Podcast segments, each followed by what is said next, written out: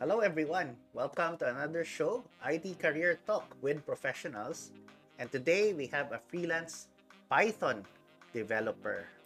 So, our guest speaker for today is Angelica La Pastora. Hi, Angelica. Hi. Hello. Hello to everyone who are watching this podcast. I hope you learned something from me as a Python developer and how did I get here to be a freelance Python developer. So, what is a freelance Python developer? So, I want to I want to uh discuss in Mhm. two types or in two things. I want to split it in two things. Number Sure. one is Python dev. So, Python. dev- mm, kapag Python dev ka, you are specializing with Python um, projects. So, Mhm. mostly all of your projects are um, Python, ano talaga, uh, maximize na Python yung gagamitin mo. And then, if you are a freelancer, you handle most of your time. You are um, closer to be uh, uh, tech, techno nomad or you can work anywhere you Mm. can handle your own time and you can work closely with other developers na nag-work din sa iba't ibang parts ng mundo so that's what i explain Right. about Right, no? And since na-mention mo na yung ah, ibang parts ng mundo, no? And right now, we are, um, a lot of us are doing remote work, no? Um, how do you feel about remote working um, as a freelancer or uh, is this the right, uh, is it given na parang pag freelancer ka, remote working ka talaga? Uh, what, what is the, ano here, sentiment here?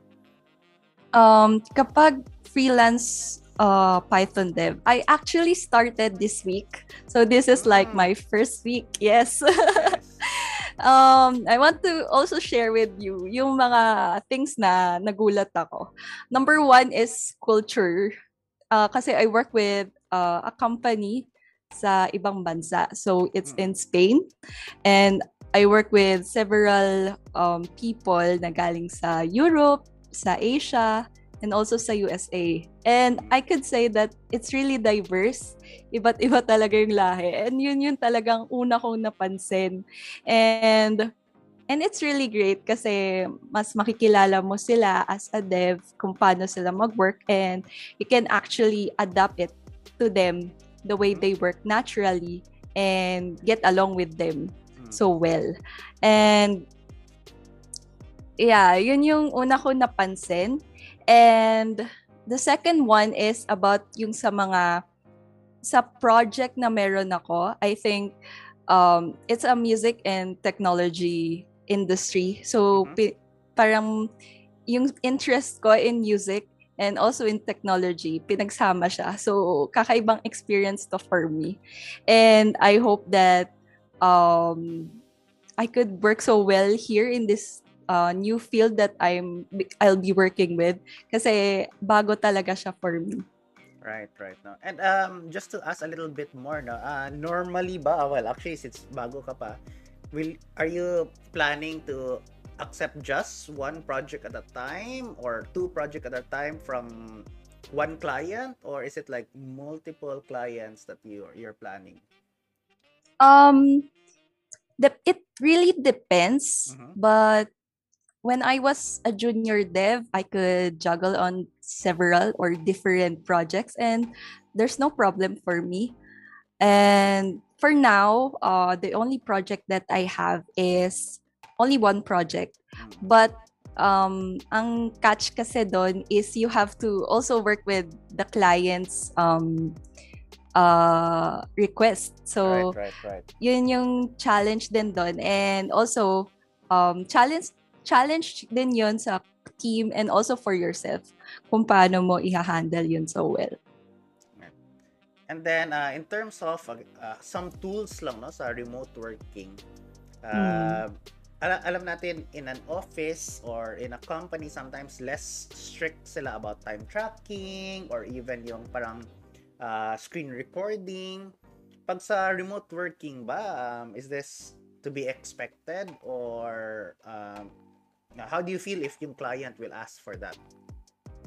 Um, about sa time tracking, I have no problem about that. Pero dito sa company that I work with, uh, they really don't have time tracking. So walang clock in, walang clock out. As long as you deliver all of the things that they need, it's okay. Pero if ever na kung ka- kakailanganin ng clients ng let's say um budget or quotation for everything that they want, then it's okay for me. It's okay for me as well.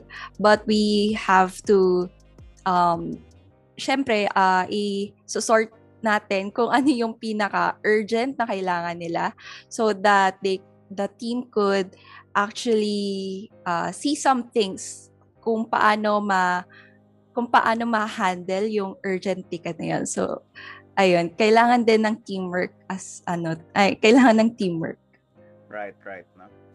Uh, so, um, ano tayo muna konti, um, tawag dito, back to the past, no? Uh, let's talk Mhm. about naman, paano ka, paano mo pinili yung profession na to? Um, paano mo pinili even yung course mo, no? Um, ano yung mga influences uh, na nangyari para napili mo ang course na to? Yeah. Mm, okay, so ano tayo? Uh, backtrack tayo from high school. High school. so nagkaroon ako ng unang ano, interest sa programming when I was included or nag sinali ako nung physics teacher ko sa isang robotics team. Mm, So, dun sa robotics team, meron kasing contest na sasalihan. Ah ah, yung mga schools from different parts of the Philippines will be joining there. So.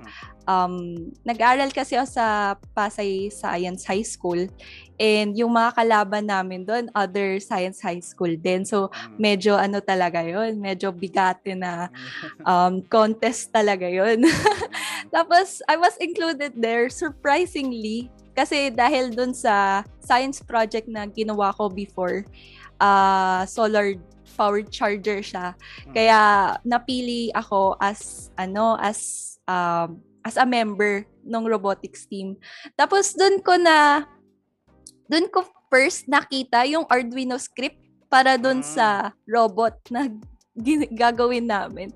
And nakita ko, grabe, ang galing pala kung paano gawin yung ano, robot, kung paano paganahin ganyan, kung paano siya mag-forward, backward, kung paano siya i-connect sa Bluetooth. Ang galing lang. So, Mm. dun ako nagkaroon ng first interest with uh, programming. Right. So, yun So, an- yung anong ano. year to? Uh, well, wala, I'm not sure if may high, wala nang high school, no? Pero at that time, an anong, ano yun, um, physics, parang either third or fourth year high Mm-mm. school, no? Tama. Third year or fourth year, parang 2012 yata or Mm-mm. So, Yeah, so, ba- parang so basically, uh, malapit ka na mag-college pala nun, uh, in that sense, no? So, Oo. kung hindi mo, kung hindi mo na, uh, na kasali sa robotics team, baka ibang course yung na, napili mo. Parang ganun. Oo, mm kasi ang pinaka gusto ko talagang ano, ang pinaka gusto ko talagang course is theater arts. Kung Oh, hindi Theater arts, medyo malayo siya, na, no? Oo. yes, Mm. kung hindi ako ano, um programmer ngayon, baka nasa ano na ako. Artista Nasa na. hindi. Ayaw maging artista. Pala. Actually, gusto ko lang maging ano, parang nasa musical ganyan, yung mga na mm, yung nasa stage, Right, mga ganun. Oo. Kakaiba yung gusto ko. Tapos, Ah. yun yung ano, yun yung parang nag, ah, nag-iba ng ano ko, ng interest ko ah, on that day. Yun yung nag-ano talaga sa akin. Kasi, bagong-bago siya. Hindi, hindi siya na-introduce sa amin nung high school. Nung high school ako. So, ayun. And then, after that, uh, ayun, nag, uh, nag-take na ako ng computer science na, I mean, nag, nag-take ako ng exam sa PUP as Mm. computer scientist. Uh, yes, in computer science. And, ayun, uh, nakapasok ako ron. Um, ano lang naman ako when I was in college. Sobrang average student lang ako. Hindi ako sumasali sa mga student body or organization because at that time, I don't know the value of it. So, um, ang nasa isip ko lang, gusto gusto nila na ano, gusto na gusto lang nila na tumulong sa mga teachers kaya uh, kaya sila sumasali. But hindi ko pa alam kung anong value. Mm. And yeah, na ano lang ako, sobrang go with the flow lang ako when I was in college.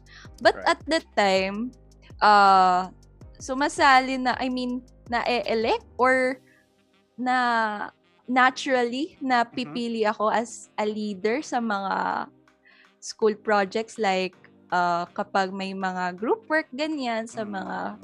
sa mga um, subjects ayun napipili ako ganyan so yun yun yung ano yun yung parang quality na meron ako in mm-hmm. leadership so ayun and after that uh nag-internship ako so third mm. year and nag-intern ako sa CBO. And that's when I met Arbs and Rom. Mm-hmm. At the time, yes. At the time, si Arbs, ano siya, uh, consultant. So parang first time ko pa lang siya nakita. Pero si Rom yung, uh, yung parang ano namin, Scrum Master, yung tech lead team lead. So parang sa, sa kanya ako nagre-report every single day. Tapos siya yung nag-help sa akin na ma-hire dun sa CBO. Mm. And I learned so much from them. And after that internship, na nag-aral ako ulit sa PUP, uh, natapos ng computer science, ganyan, gulat. Magugulat na lang ako, graduate na pala ako. So, after that, nag-work ako sa Accenture, and mm. then, bumalik ako sa CBO. And then, at that time, si Arbs na yung CTO. Mm. And si Ate Miki na yung, ano, yung senior dev ko.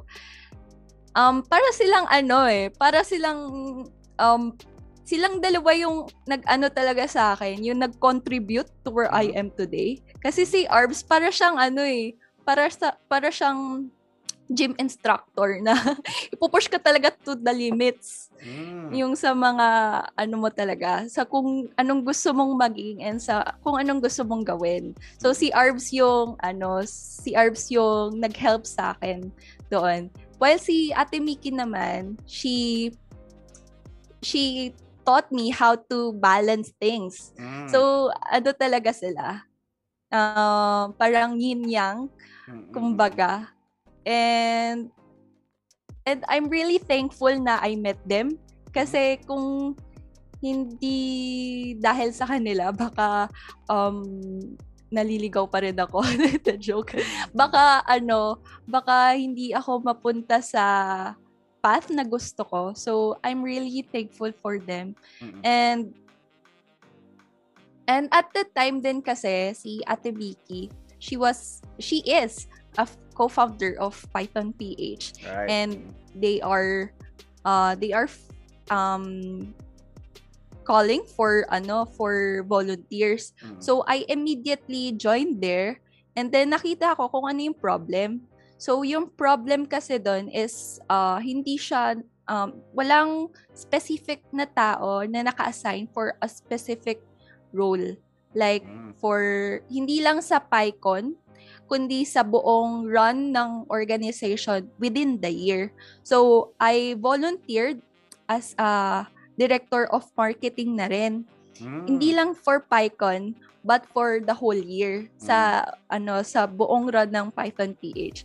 So, yun na yung ano ko, yun na yung parang turning point ko rin to to contribute and also to to help the organization. Then at the time, doon ko lang din nakita yung value ng pagkakaroon ng isang organization sa tech field. Kasi um, ang isang organization is nag-help na um, i-implement or ipakilala yung isang certain technology sa ibang tao na hindi pa nakaka-experience nun. Right. And and that's what I also found out about the organizations and schools. Kasi sila din yung nag-help na mag-connect with the tech communities din like Python PH ganyan para ano para makilala din yung certain uh, tech um, stack doon sa school nila. So, yun, doon ko lang na ano, ngay ngayong nag-work na ako, doon ko lang na gets yung value ng pagkakaroon ng organization. So, yun. And, yeah, as a freelance Python dev, um, after that, sa CBO, uh, I've also worked with another company that is really not, um, hindi siya, ano, labas siya sa tech. I, I don't Mm. know how how could I Labas Del- siya sa tech. Okay. pero, I mean, uh, hin- hindi siya labas sa tech, pero yung field niya is kakaiba. Uh, I work with, uh, I work with uh, a company that Mhm. offers online gaming. Oh, oh my gosh. Mm. Okay. yeah, Oh, fun yun. Ano? Online gaming na. So, medyo tech konti, no? Oo. yeah, yeah. Mm. Kakaiba. Parang, ano, nag-jump in ako into other fields kasi gusto ko ring ma-experience kung paano mag-work doon. Right. And then after that, when I was working here in in my home, um, dun ko dun ko na realize that I wanted to be a freelance Python dev Mm. because first of all, I want to maximize my home internet. Mhm. And iniisip ko after this pandemic, what would happen? Magiging mas ano pa rin ba ako? Magiging a- adapt pa rin ba ako sa pag-work sa labas? So Mm. parang hindi ko na na-imagine. And also, sobrang baba ng cost of living when you are working at home. So that's when I uh, realized that I wanted to be a freelance Python dev. So I searched for a Python freelance Python dev uh, position sa remotepython.com. Ayun. Doon ko nakita yung isang job posting doon from Spain. And yeah, I got it. Right, right. No, great, great story, no? Uh, very Ang haba. No, no, very, very, ano, very unique as well, no? And uh, as you mentioned, you jumped from junior to mid, and then now uh, free, uh, a freelance Python developer, no? What, what skills or values um, do you bring uh, to a company so that you are, uh, you know, parang basically, ang tanong dito is, uh, if anyone wants to go into the same path as you and end up as a freelance Python developer, ano yung mga skills and value na kal- meron sila dapat uh, Um, para ma- para i-follow nila yung path? mhm. Number one, I think you you have to be honest. You have to uh, admit to yourself what um, what are your strengths and your weaknesses. And kung kunwari, wala kang masyadong alam dito sa tech stack na to, let's say for example, Docker, you don't know anything about Docker, you have zero knowledge about it, you have to tell it to the team so that they could create some ways para matuto ang buong team as well. Kasi baka baka malaman mo rin na hindi lang ikaw yung ano, yung nagsasuffer or nag nag-face ng challenge na yon. Then at least say it to other people or your teammates at least. And then yeah, this also brings to another idea na also ask questions whenever may uh, gusto kang malaman. Kasi for me, if you really understand of or if you really want wanted to understand something, um, it's better to ask questions. So, yun yung um, isang trait na meron ako. I always ask questions. Minsan nga na, nabully ako eh kasi ang dami ko daw tanong. wow. yes, but uh, um, it's okay. It's okay to ask questions anytime. Right. Um, and I think communication is very important. Yun na rin eh, parang yung ideas ko is like um, domino effect rin. If you ask questions, then you parang uh, bring uh, a very good communication with your teammates. And I think it's very important. It's also uh, creates a little bit of a bonding with your teammates as well. And yeah, if you if you start in a new company that you are working with, you really have to ask questions. So yeah. And also, pahabol lang. If you if you know something naman din, like for example, they would um, suggest best practices like ganito ganyan um don't hesitate don't hesitate to also share what you that what you know and what Mhm. you experience sa mga past na um, experience that you had. Kasi it might be very valuable to them as well. So yun Great, great. No, great advice. Uh, siguro our next question is towards naman um, how you manage your time now that you are a freelancer. Para anong style ng uh, manage ng time management mo? um ngayon kasi now that it's my first week Mhm. first week ko pa lang as a full-time freelance dev, uh, nag-a-adjust pa rin ako kasi I work with other teammates from Europe and US. Tama, different But- time zone pa 'yun, 'di ba? Yeah, different Mm. time zone siya. And usually, ang mga meetings is from 3 p.m. up to 8 a.m. or 7 p.m. So, yun. So, um, ang time ko is usually 1 p.m. Mhm. Doon ako nagsa-start. But in the morning, I try to make sure na magagawa ko na yung other life routines ko like working out, reading, ganyan. Paglaro ng games a little bit. And kumain. kumain. yun yung ano, yun yung kailangan mong gawin in the morning. So, yun. Right. And nakakatulog ka pa naman, no? Um, Yes, yes. Kompletong kompleto. kompletong kompleto yung time. So, uh, basically, yung style mo is parang straight 8 hours pa rin ka nag-work, hindi yung parang putol-putol, ganun. Yun, yun yung style mo at the moment. Ah, hindi naman. Um, hindi naman siya ah, straight na work talaga na zone na 8 hours. Mhm. Parang ah, pom- parang gumagam hindi naman totally gumagamit ng Pomodoro pero ah, for 3 hours mag-work ka ganyan and then a little bit of rest and Mhm. then another 3 hours ganun. Right, right. So, ayun, medyo ano siya, putol-putol in a sense.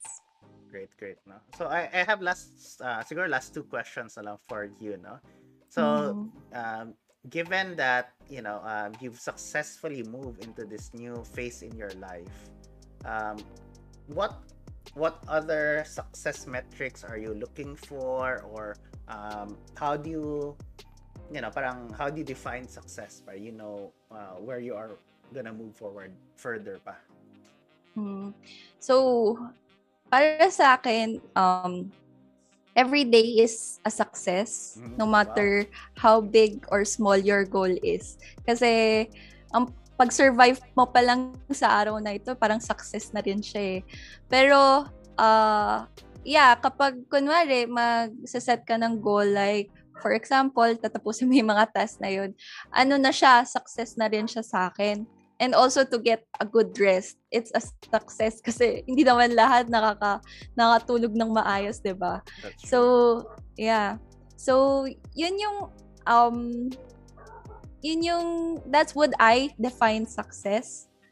So, yeah, yun yung ano. Right, right, no. Um, siguro right now, you know, uh, given medyo, you know, as a freelancer, um, I'm not sure kung how long yung uh, project mo, no? Pero just in case, you know, as a freelancer, potentially, pwedeng madaming mangyari, no? Um, hindi ko lang alam gaano ka-tight yung contract mo with, the, with them. Pero how do you deal with things na unexpected, no? Kung may mga biglaan at how, how ano yung mga, may mga parang yeah, tips ka ba on, on, on those things? Mm. So, um for me, hindi talaga siya masasabing unexpected Mhm. because I plan ahead. Mm. I think of other possibilities na ma- pwedeng mangyari when you come to a situation. And dahil nga hindi mo masasabi na unexpected siya, pero parang nakaano lang siya, nakalagay lang sa mga scenarios mo. Mm. Tapos, when it really happens, masasabi mo na lang sa sarili mo na I knew it. I knew that it was it was going to happen. So, parang ganun na lang yung ano, parang ganun na lang yung masasabi mo. And then after that, dahil na plan ahead mo na siya, saka mo gagawin yung mga steps Mm-mm. Para ma-handle yung mga scenarios na nangyari when when that time arrives. Right, right. No. Um, siguro, just, just, yun nga, sabi ko nga, sabi ko kanina, medyo last, last two questions to, pero ito talaga, totoo, last two questions, ano. Um, siguro, ang tanong dito is, for the aspi- for the youth, no, aspiring youth, especially yung mga young women, no, they're asking, they're probably asking how to be you po, no. Ha, ah, paano ka, paano kumuha ng confidence like yours? Paano mag-excel sa IT field like you? Ano, ano yung tips mo sa kanila? Mm, um, number one thing is uh, just enjoy life. Mm, hindi mo kailangan, um, you don't have to, hindi mo kailangan magmadali just to Mm. get what you want. Kasi, doon, nung college ako, sobrang ano lang talaga ako, sobrang chill lang talaga ako. Tumatambay sa mga computer shop. And, yeah, I get what I wanted to be a Python dev because um after that hindi naman talaga ako nagmadali. I just go on with the process with the race that I wanted to race. And yeah, yun din yung masasabi ko sa mga future women developers who wanted to go on with tech to be a Python dev.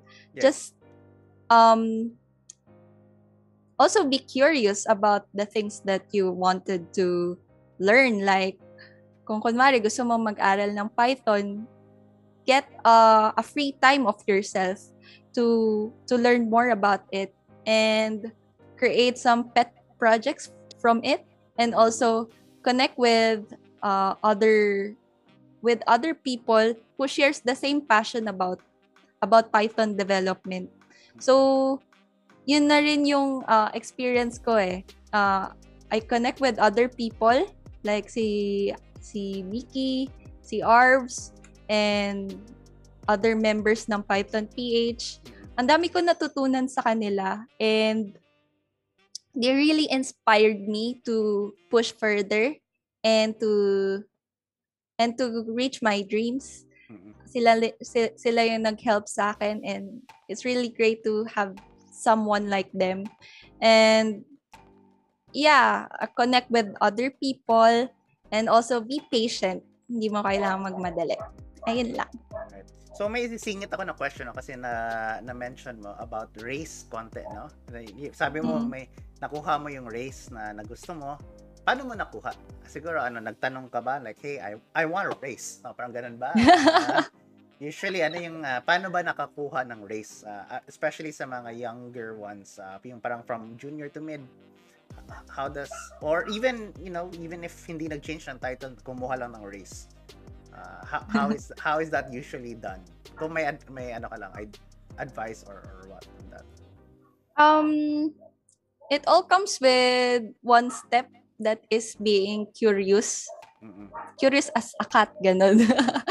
um, nung high school ako, ni, nil- naalala ko nung high school ako, nilagay ko dun sa yearbook namin or sa graduation book na I wanted to be a software developer. Yun yung talagang nilagay ko. And mula dun, parang parang yun na yung goal ko eh, to become a software dev. Mm-mm. And it comes naturally. Naging ComSci student ako and become uh, a Python dev. Mm-mm.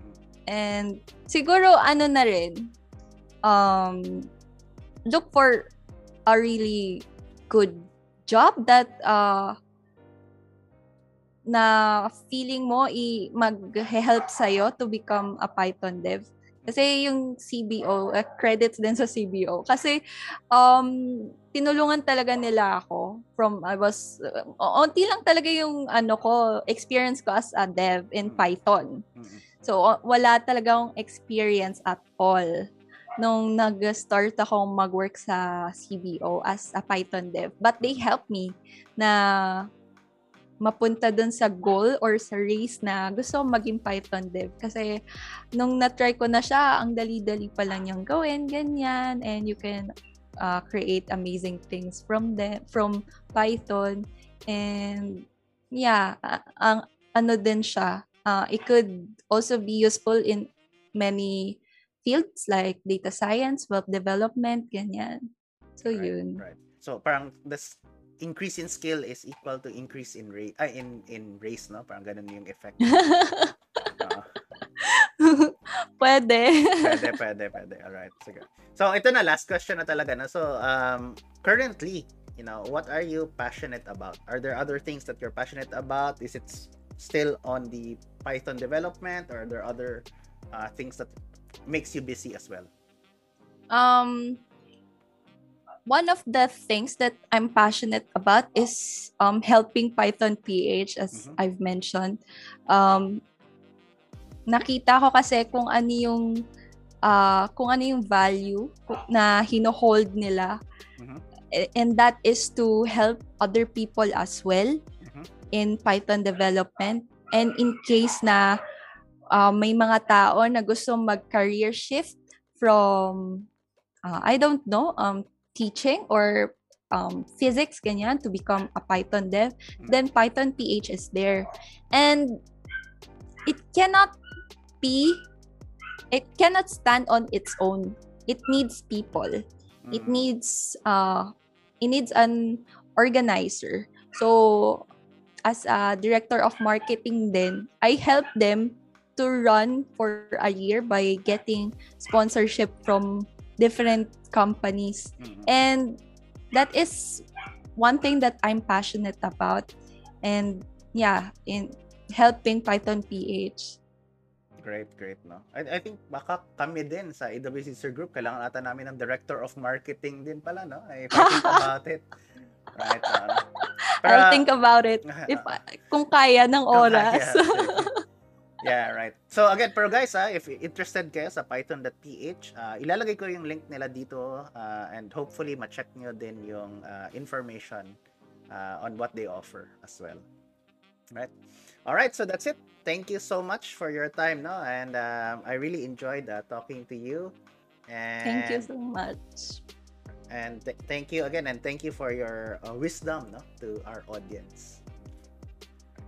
thank you thank you Right. So again, uh, audience, thank, uh, if you like our show, you can always leave a comment below if you have any further follow-up questions or you wanna, you know, uh, get in touch with Miss Angelica. Um, look at our description and even you can, again, like I said, you can just uh, like, uh, type the uh, description and we'll read through it na, as well. Right. So thank you everyone and goodbye. bye And of course, if you like our content, don't forget to hit that like button, subscribe button, and notification bell. Bye.